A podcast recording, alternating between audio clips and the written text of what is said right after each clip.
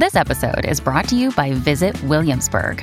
In Williamsburg, Virginia, there's never too much of a good thing. Whether you're a foodie, a golfer, a history buff, a shopaholic, an outdoor enthusiast, or a thrill seeker, you'll find what you came for here and more. So ask yourself, what is it you want? Discover Williamsburg and plan your trip at visitwilliamsburg.com. Spinner.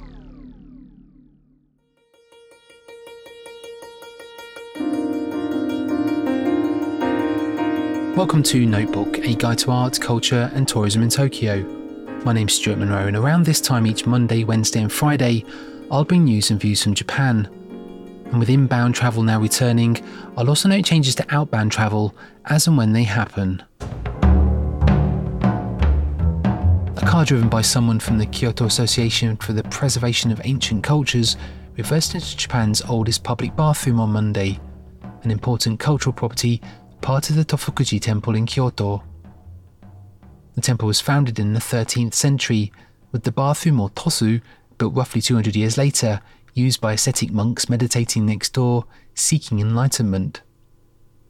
The driver stepped on the accelerator without realizing the car was in reverse and ploughed back into the structure, but commentators have also picked up on the car itself, an oddly shaped Toyota built only for two years between 2000 and 2001 and aimed at young drivers. It's rarely seen these days, but the combination of driver, his occupation, and the location have renewed interest in the almost unheard of project by Toyota, nicknamed Will. Meanwhile, police say members of the Chinese Dragon were involved in a scuffle at a French restaurant last Sunday evening on the 58th floor of a building in Tokyo's Ikebukuro.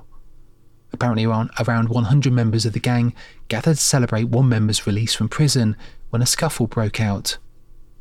Most of the group had already left by the time police arrived, all except for one, who was taken to hospital with a minor injury. Historically, the gang has ties to Japanese in China, left behind following the end of World War II. Now the Chinese dragon exists in a strange limbo, gang like, but not gang like enough, falling outside of anti organised crime laws and considered a nuisance more than a criminal element.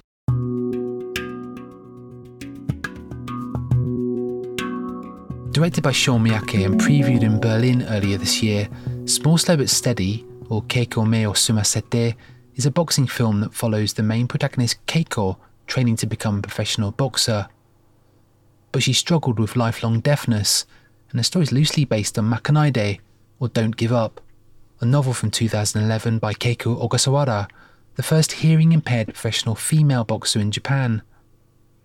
Miyake's film rotates through Keiko writing in a diary her training in the gym, working as a hotel cleaner, and the complicated relationship of family and friends. The urgency of book title is switched for one that's more reflective, with the film focusing on the fictional Keiko struggling with the weary pragmatism of hearing impairment now faced each and every day.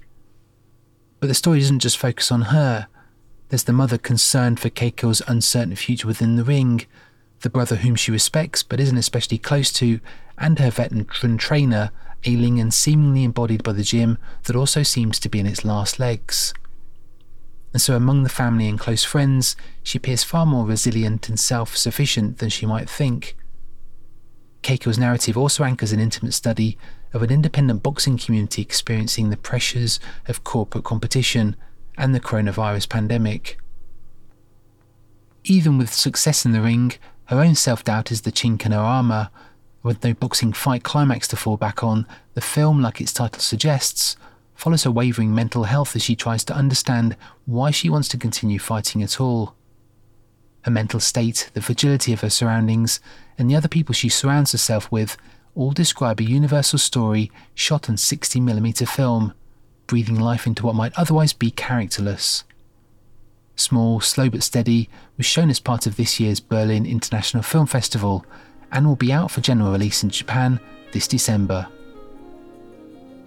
That's all for now. I'll be back for this week's third instalment on Friday the 21st. If you enjoyed this episode, you might consider rating us on Apple Podcasts, or even think about spreading the word online. Until then, thanks for listening. This is Notebook.